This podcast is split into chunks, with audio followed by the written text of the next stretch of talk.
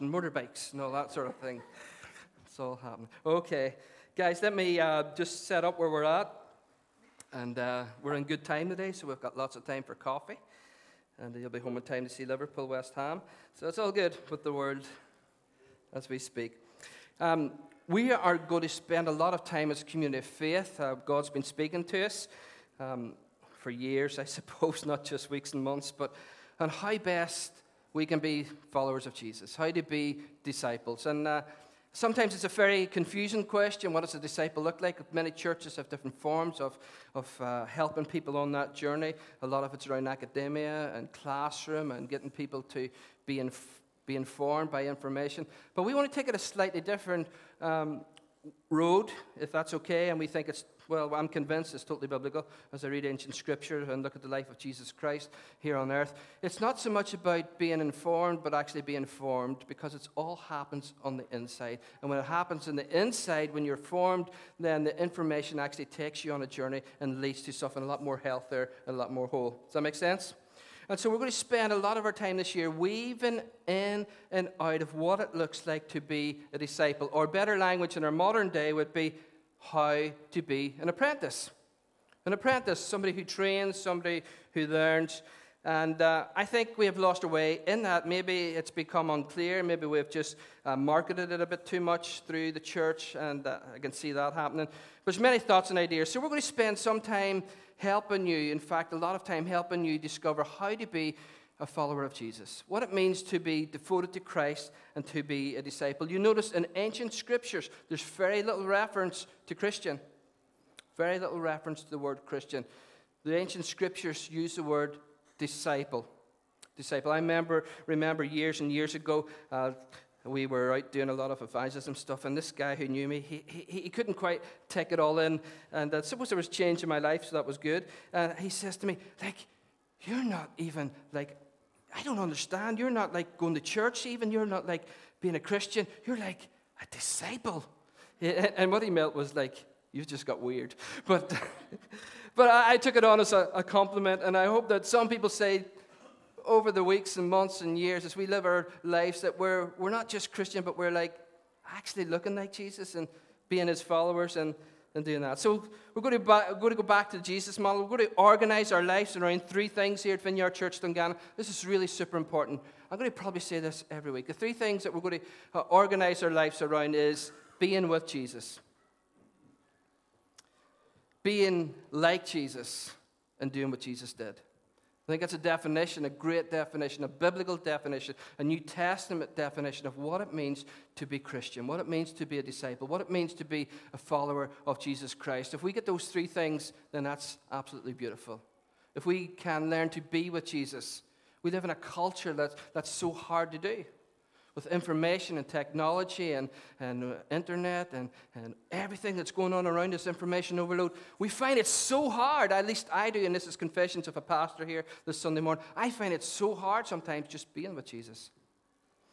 But we know when we be with Jesus, when we start to live our lives with Him and learn to connect with Him through the disciplines and the practices that is given to us in Scripture and Jesus' model, when we start to be with Jesus, we start to become like Him.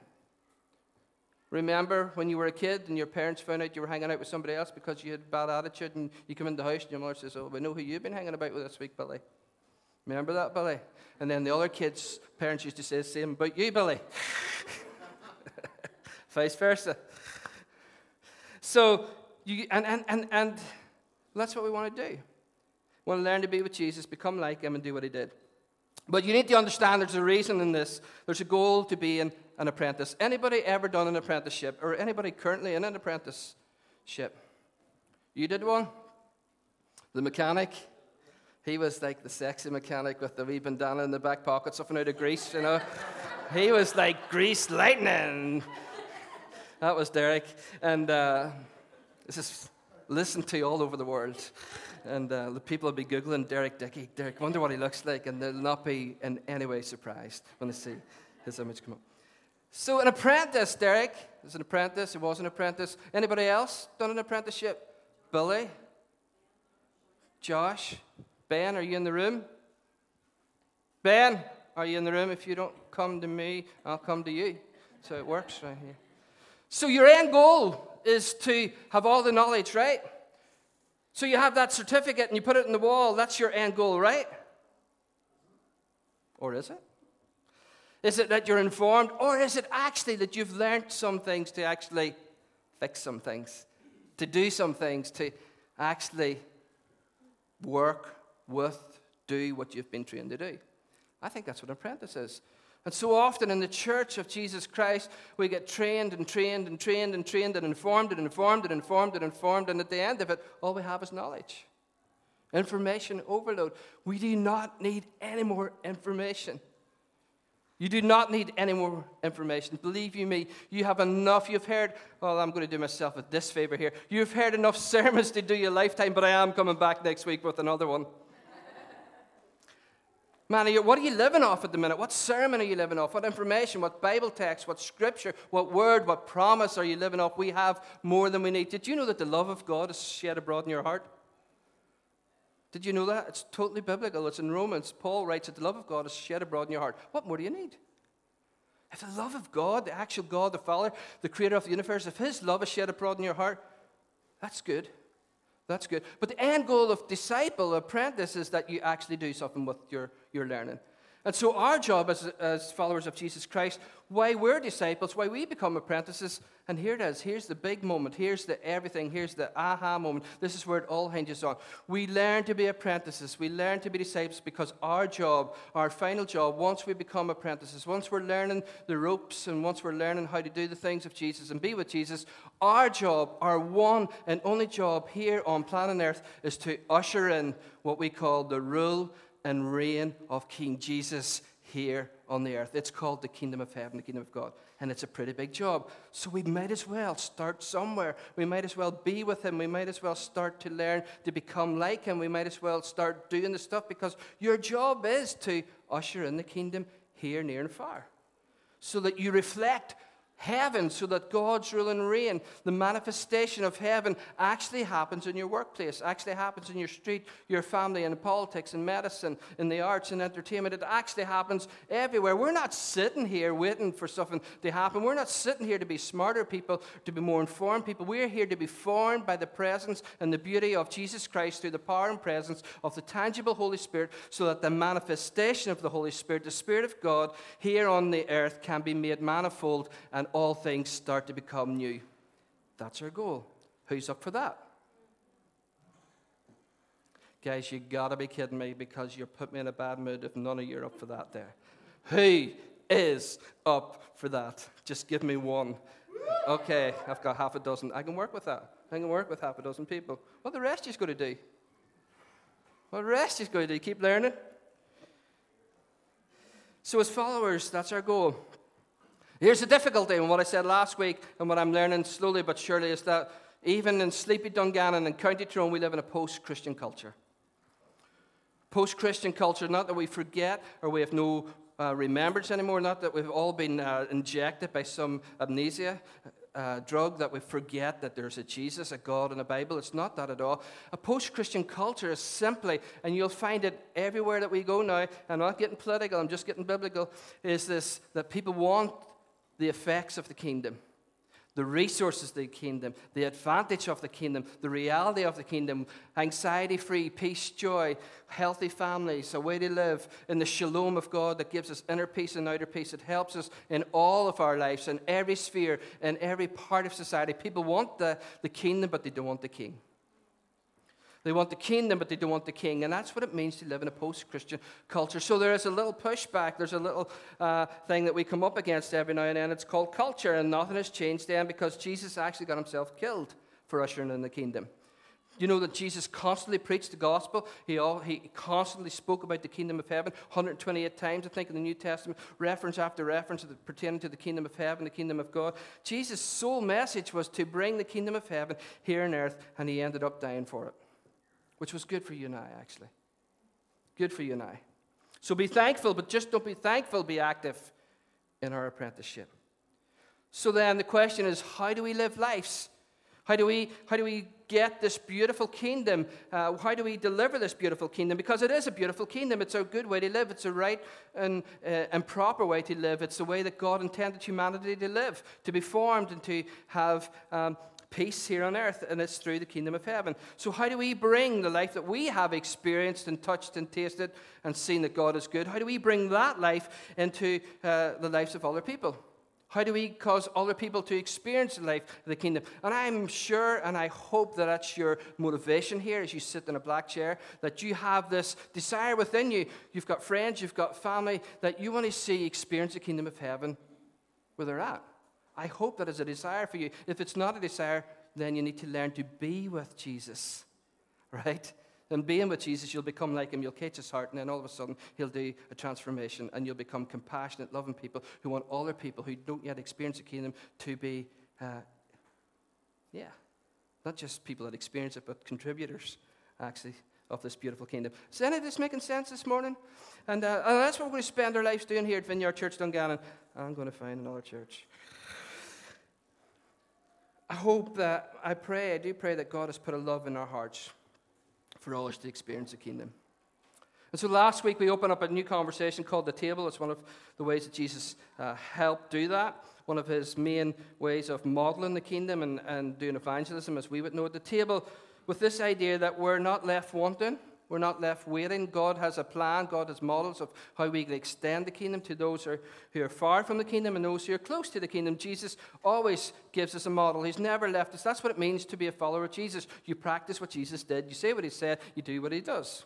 And be with him. That's just simply what it means to be an apprentice. And so we've grown up with the WWJD, what would Jesus do? But I said last week it would be more fitting if we just did the WDJD. I have, uh, what have I got? Dyslexic, so sometimes I get the, the letters. But it is, let me just look at my notes W, D, J, D, and they're all bouncing all over the place. What did Jesus do? What did he do? So we find out. We get to know. We're not guessing. We're not playing Christianity. We're not making it up. We're not just selling some crazy around here in Vineyard Church Dungannon. We actually have a model we actually have a way. And look, he uses this phrase. I know I'm repeating myself a lot from last week, but I want you to get this because it's very helpful.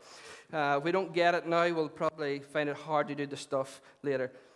In, in the book of the gospel, actually, in the four gospels, there's this phrase, the Son of Man came. One's found in Mark, and two are found in the book of Luke. And remember, the Old, New Testament and the Old Testament, in the days of Bible time and, and straight after Bible time, people weren't literate. They didn't read.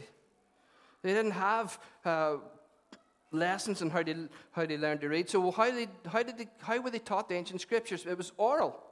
People spoke about it. That's why I said again in Deuteronomy, it says in the morning, those who, are, who have got young kids, here's brilliant, brilliant, brilliant stuff for you to do. It says in the morning, open up the scriptures. That means to speak the scriptures to your children. And then the last thing at night, when your kids are going to bed, again, speak the ancient scriptures. And that's how the scriptures were uh, informed, and that's how they got trans, translated, was through oral speaking.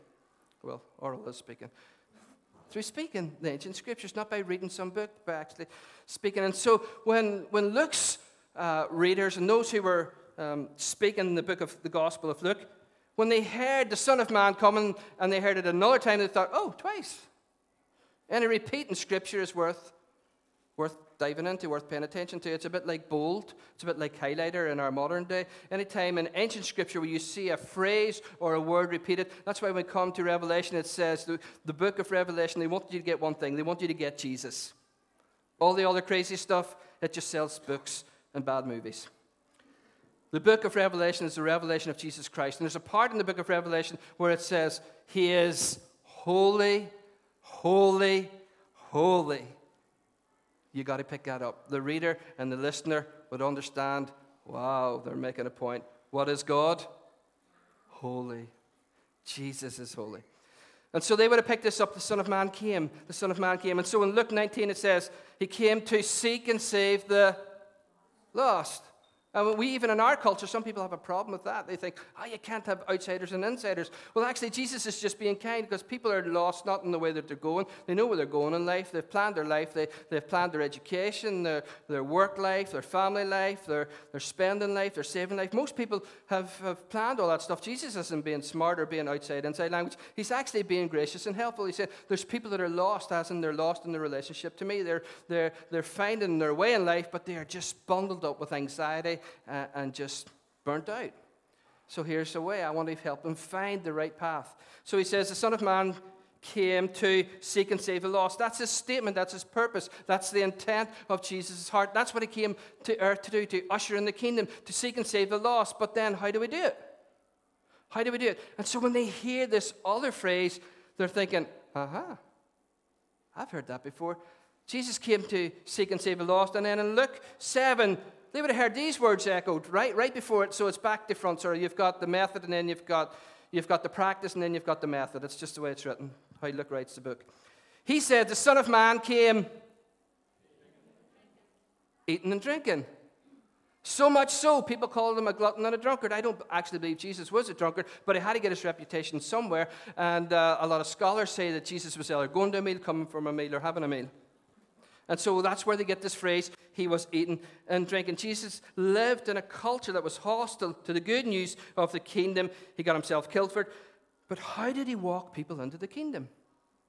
It's a very big question and a good question to ask here this Sunday morning. How did Jesus walk people into the kingdom? He was constantly preaching, he was constantly demonstrating the kingdom of heaven. There's no way that you can get out of that. He was constantly doing that, preaching and demonstrating the kingdom of God with an invitation to everyone to experience the rule of God. Would you agree with that?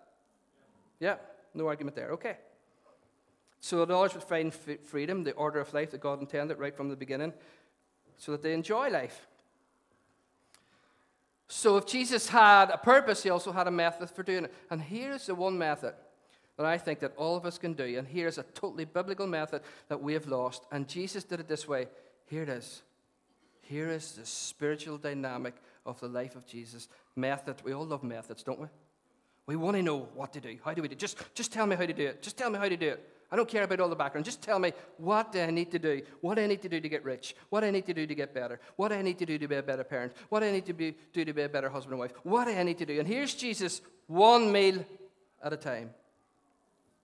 What an easy job I have. One meal at a time.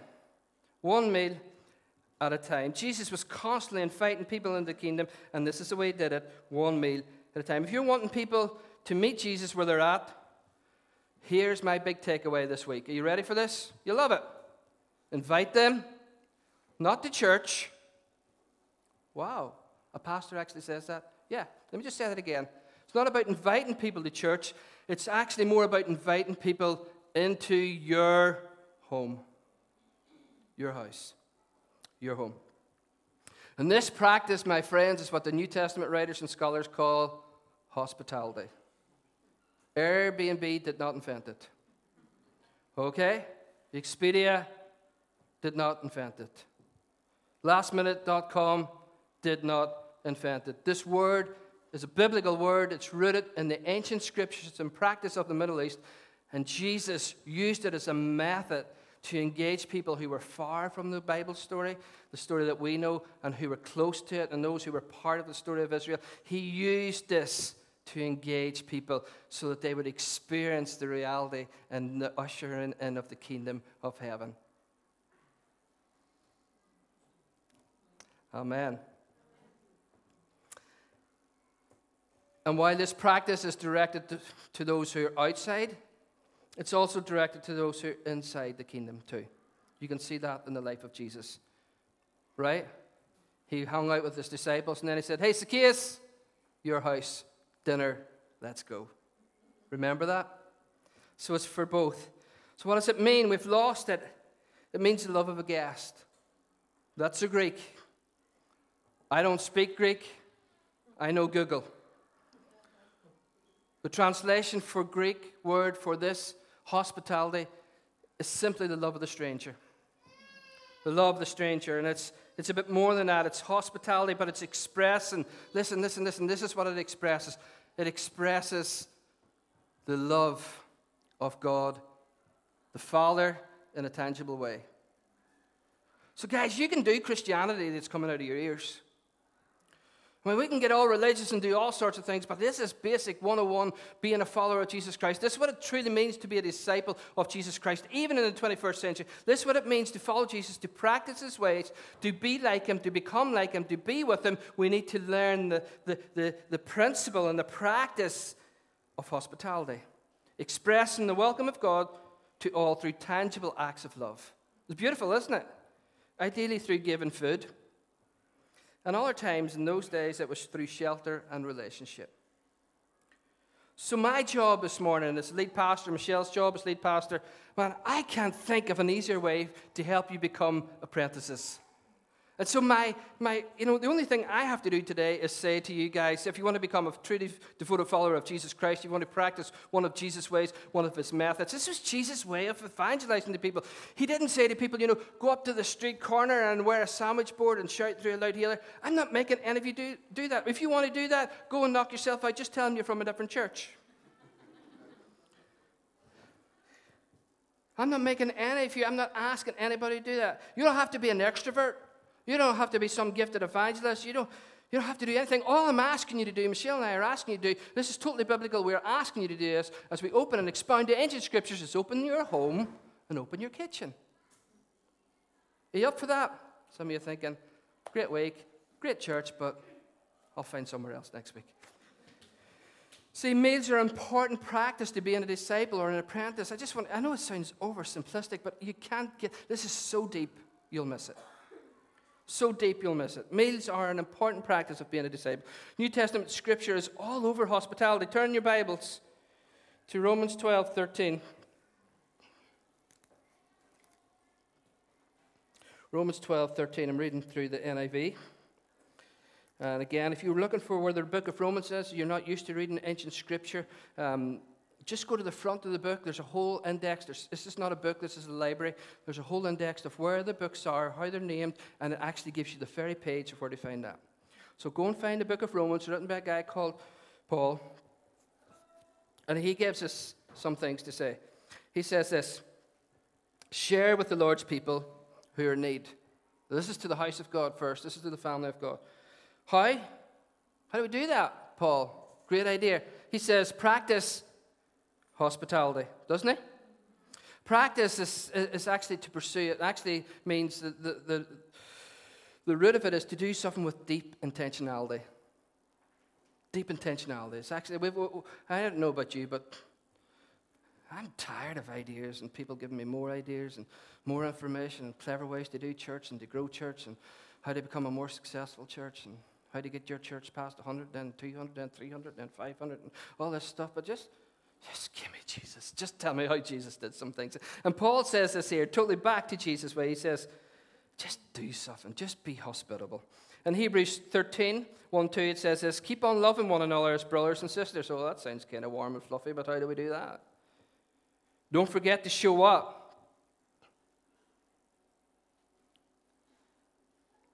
Don't forget to show hospitality. Romans 13. Don't forget to show hospitality. In doing so, some people have actually shown hospitality to angels without knowing it, and that will really screw your head up, right? Because some of you don't even believe in that stuff. But it's totally scripture. 1 Peter 4 7 says this the end of all things is near. Therefore, be alert and be sober of mind so that you may pray. Above all, love each other. Love each other deeply because love covers. 1 Peter 4 7. Sorry if I'm going too fast. Above all, verse 8 says, Above all, love each other deeply, because love covers a multitude of sins. And then verse 9, it tells us how to do this. Offer hospitality to one another without what?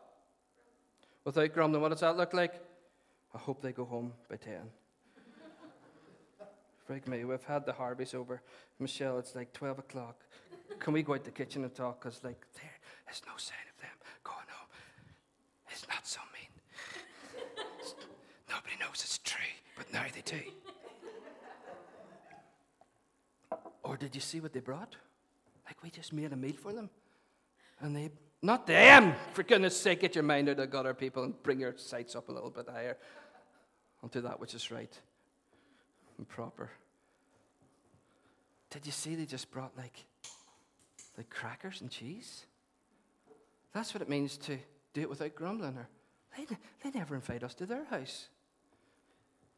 That's what it means to grumble. So don't be a grumbler. If people want to stay late, let them stay late. Actually, we love the Harveys. They're beautiful people. And they actually came with, you're not coming back? Like, like the church or our house. Let's take a second offering. Our offering today goes to the missionaries that live over in the elms called the Harveys. But in all seriousness, guys, we, we, we've got to do it without grumbling. You know, each of you should use whatever gift you've received to serve others. Well, I think that includes your stuff.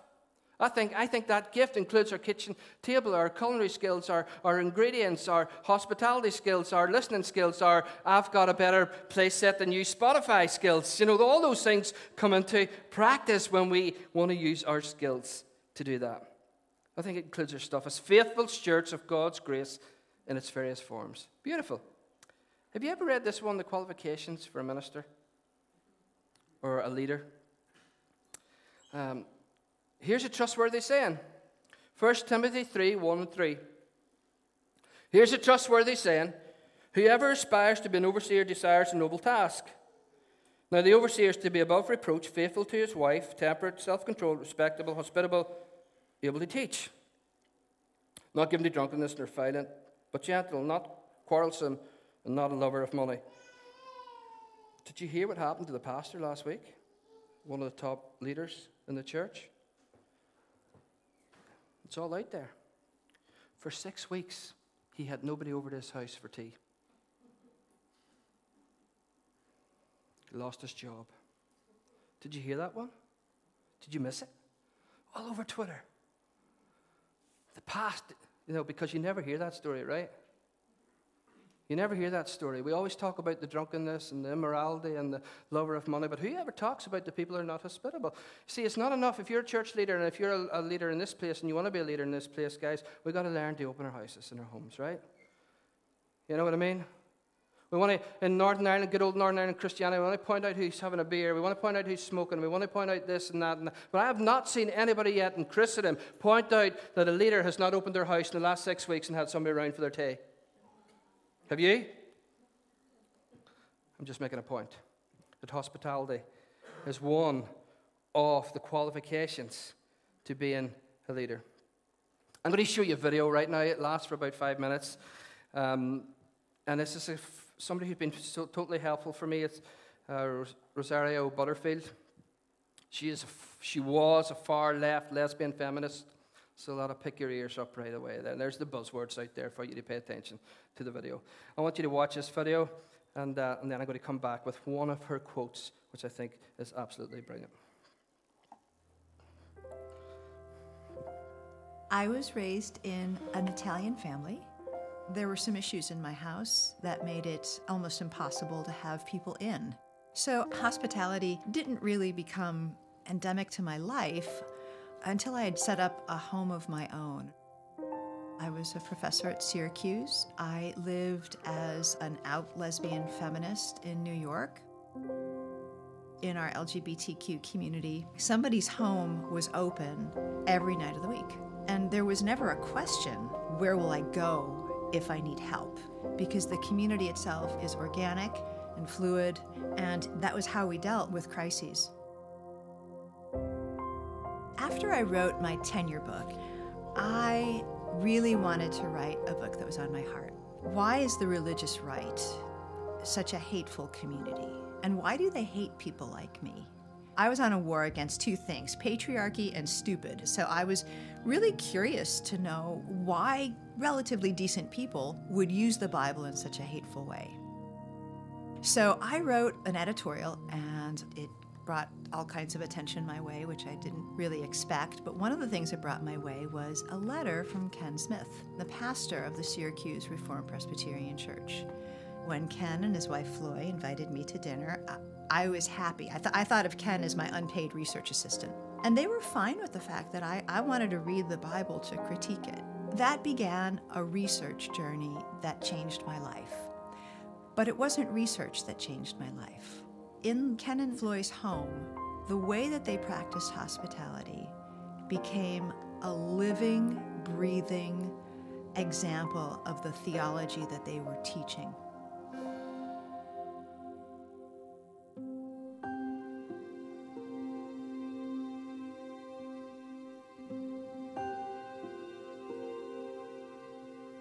After my first dinner at Ken and Floy's house, Ken gave me a big hug. Floy gave me a big hug and a kiss on the cheek. We said, We'll catch up next week. This was fun. Can't wait to do it again. They did not share the gospel with me, and they did not invite me to church.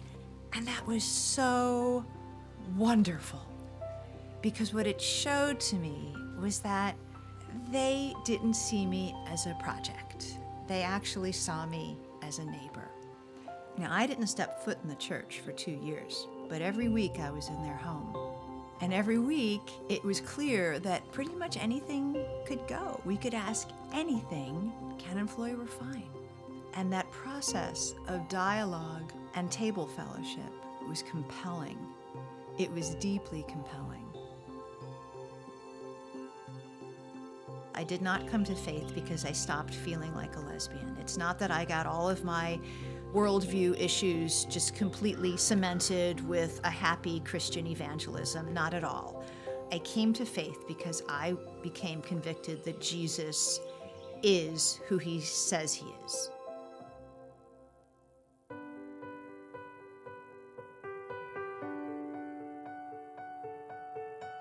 Ephesians 4:29 is our watchword that we are to impart grace to the hearer.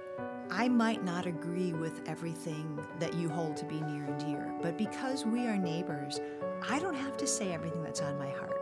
And you don't have to say everything that's on your heart right now. We can put some of our worldview issues aside. And over years of this, the gospel takes on a momentum that is compelling to people. I think we need to give each other the reminder that it's God who saves. It's not about certainly us being perfect or our words being perfect, but show up we must in the lives of unbelievers.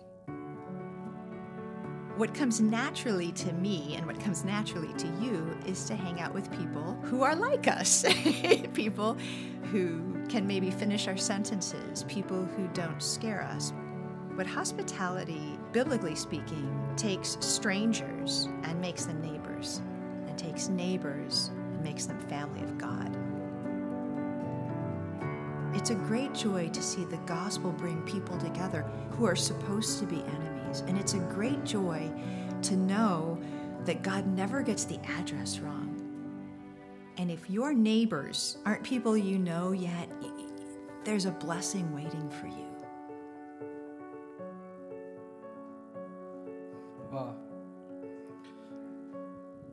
It's powerful, eh? powerful. She says, she goes on to say this in her book called um, Gospel Comes with the House Key. She says, Those who live out radical, ordinary hospitality see their homes not as theirs at all, but as God's gift to use for the furtherance of the kingdom. Uh, they open doors, they seek out the underprivileged, and they know that the gospel comes with the house key. I got to admit, when I read this, I thought, oh, I don't think I like that. Because my house is my safe place, my, my castle, my fortress from the world. I'm a fighting pastor out there in the world of post Christianity.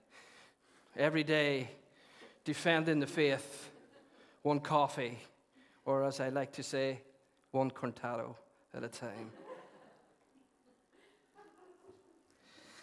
And then the Lord says, Jason, get over yourself. As only he could say. See, for many of us, we don't think of our homes as a sacred place, but I want you to start thinking this morning, this space, this, this hospitality of the gospel. What if your home was the outpost of the kingdom of heaven? Wow. What if it was that?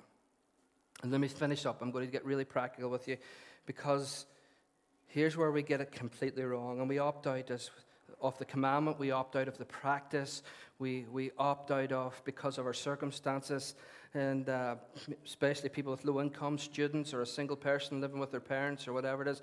It looks like it's a get out clause, but I want to tell you that everybody's included in this practice. Entertainment. is different from hospitality. And hospitality is different from entertainment. The two are completely different. Entertainment, I keep wanting to sing, that's enter. Bit of the jam, bit of the weather, bit of the mud, Father. No. Okay, entertainment is not about, er, entertainment is about impressing people, right?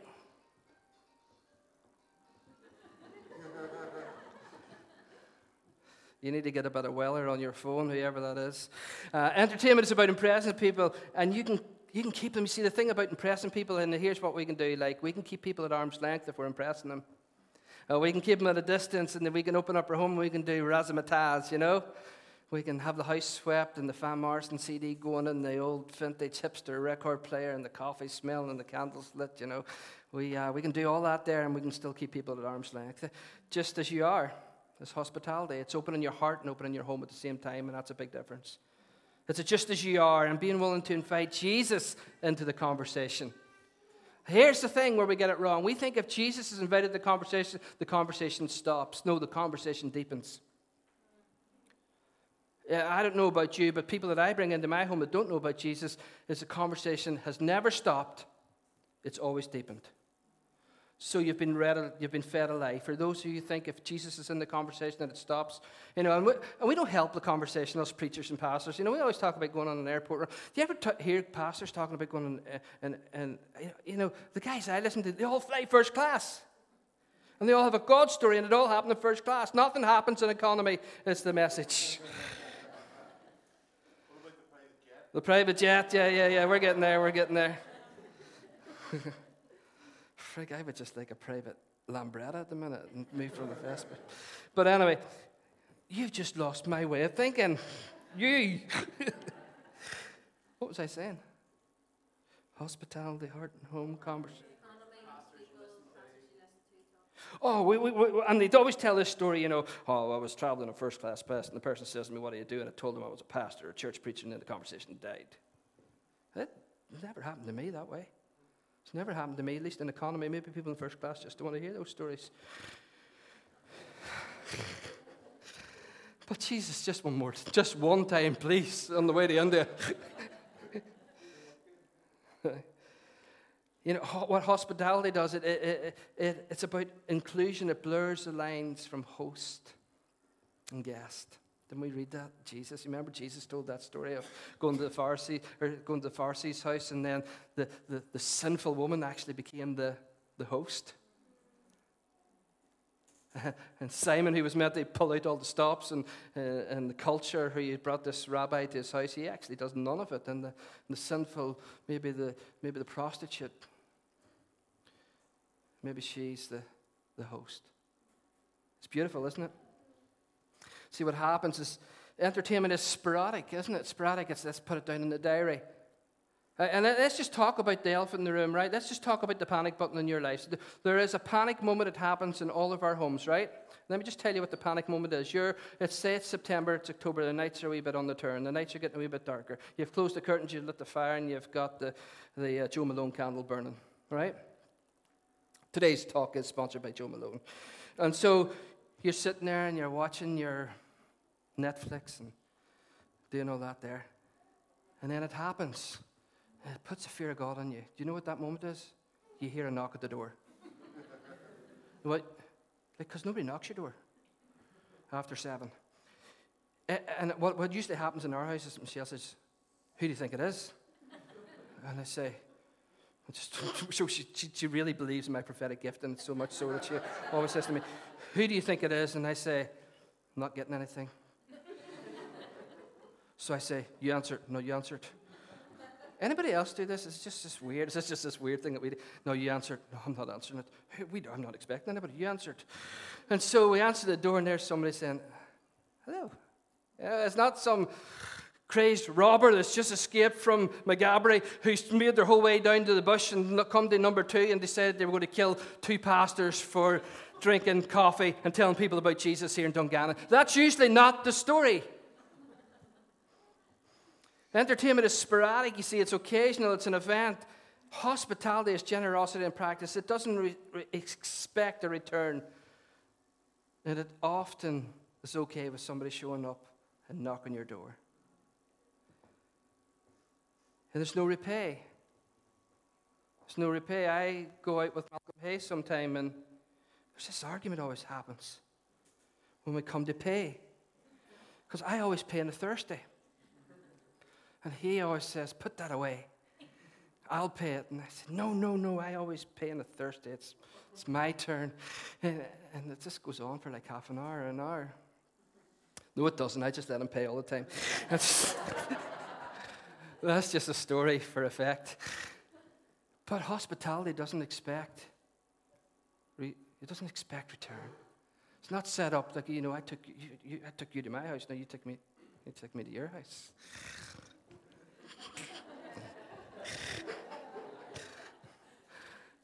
Any people have eaten in our houses, that's why. Show your hands. No. But you know what I mean? It, it, it, starts first with the posture of the heart, and then it leaks. It leaks out of our lives, it leaks out of our budget. Oh, that's what I hate. Oh, like Michelle goes nuts sometimes, like with pine nuts and expensive things. And it comes in, we're having people this week again. We had people two weeks ago. You know, I just do this to keep me off the list of First Peter or Second Peter. That's all I'm doing it for, Michelle. So there's no gossip about this leader. You know, you can. I do take a pint. I'll admit that there, but I don't want anybody talking about me that I haven't had people around in my house in the last six weeks. I know that tweeted all over the country. My image is bad enough out there. Not this image, but the persona image. Hospitality starts with a posture heart, but it does leak out in every area of our lives. And I think that's what scares us. That's why when the gospel comes with the key of the house, it's like, I think that's the fear thing in me. I think that's why the fear thing is like, it's, it's mine. It's my house. It's my stuff. It's my LPs. One of them signed by Van Morrison. It's my stuff. And then I've got to bring people in to my house, get extra stuff for the groceries, and talk for two friggin' hours. An introvert talking for two hours. And you,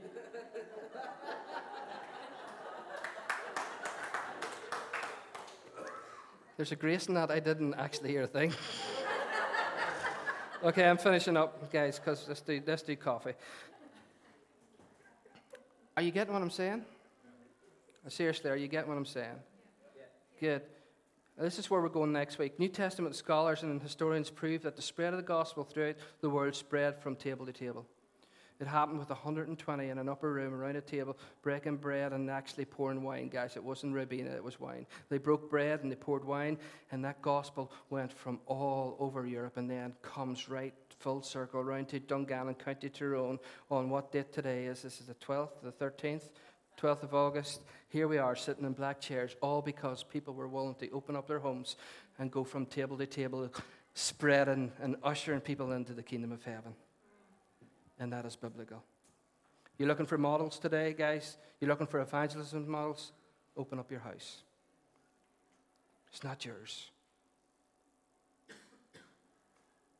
It's not yours. Radically, one table to. And you know what? I'm finishing, finishing. We have, we've lost something. When you're panicking, like me, about who's knocking your door after seven, that's, uh, that's okay. That's okay in a way. I'm not judging you. But there's something wrong with our psyche. There's something wrong with our inner being when we are afraid of people coming to our door. Right? The knock at the door makes people anxious. We, we need to address that.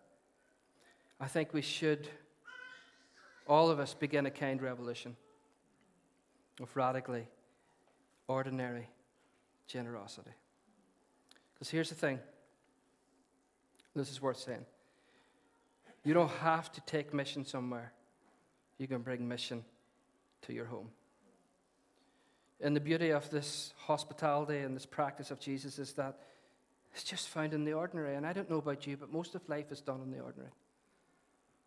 Most of life is not spectacular. You know, people come to church and they fade away. They hear one soundbite and they see things and they hear things and it sounds good and it sounds clever. And then they discover that they've got to love their neighbor and take out their bin the next week. Like, seriously? I'll try somewhere else. There's nothing spectacular at times, but there is something extraordinary about opening your home. It's that we all get to bring the gospel to where we're at, with who we're with, in the ordinary, in the moment. And it's more than a meal, it's an engagement, it's a posture of the heart. And let me say this, just in case, just in the entertainment thing again. Guys, it's, uh, it's, it's not about the big meal. It's not about, you know, you don't, you don't have to buy Jamie Oliver's cookbook. You don't have to get Davy Moyer's top tips or even pay him to come to your house before people come and then kick him out the back door and say, go, go, go, go, go. They're coming, they're coming, they're coming. You don't have to do anything like that. Uh, and again, if you're a student or you don't have your own home or you're living at home, you can do what, what Jesus did because he didn't have a home. He went to people's house and he guest and host became blurred and Jesus engaged in conversation and became like the host and the host became like the guest and it was all blurred and we didn't know who was who in that culture. So if you're a student, you can, you can still do that. If you're, if you're living at home, you can still do that. If you're living on a low budget, then just just do coffee. And it's okay, for instance, just don't invite me. no, just, that was mean. That was very mean. Let's stand.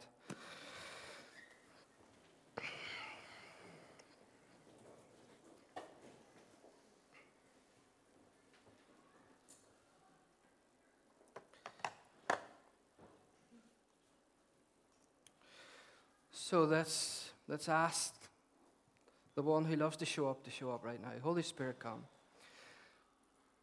We welcome you. You're so welcome in this house.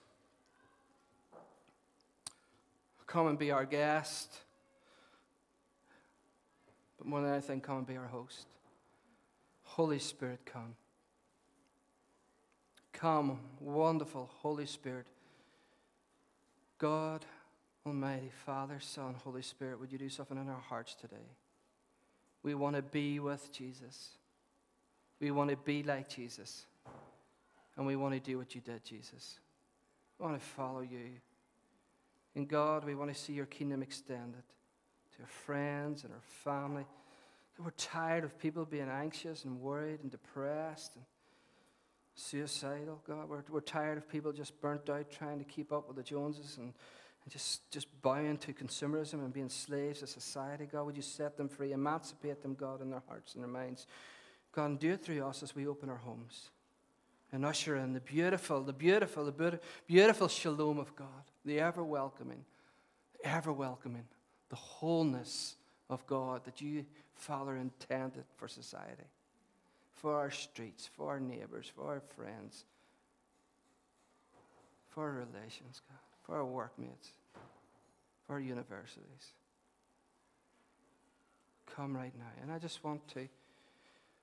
I just want to invite the Holy Spirit to come and bring peace. I don't think there was anything unintentional about the song choice this morning that, that Sam did. I, I, I think that she's leaning into what the Father was doing and where the Spirit was leading. And so there's some of you this morning where it looks good, but it's not well with your soul. And I don't mean that you don't know Jesus and you haven't invited him into your heart or any of that language, but it's just waves waves of anxiety, waves of, of turmoil, waves of, of fear and uncertainty. And I just want to pray for you this morning that the Spirit of God would come and bring us peace to your life and your home and the shalom that He brings. And when He comes and when He taught His disciples when they go from house to house to leave peace, leave the shalom. And I want to make sure that we have left space this morning for you to experience that. So I'm going to ask you to respond. Every head bow, every eye closed. You just quickly raise your hand. I want to pray that this peace would become your reality this morning. Thank you, thank you, thank you, thank you, thank you, thank you. So come, Holy Spirit. Come, we center our souls in you. We trust you this morning that you're good, that you're kind, and you, you're for us. And that when we're with you, everything else is secondary. That we seek first the kingdom of heaven and his righteousness. And the benefit is all these things are added to us our clothes, our provision, our connections, our pathways, our careers. Come, Holy Spirit. So deposit peace right now. Deposit peace right now. Come in your presence, come in your power. More of you, Jesus. More of you. Come, Holy Spirit, come.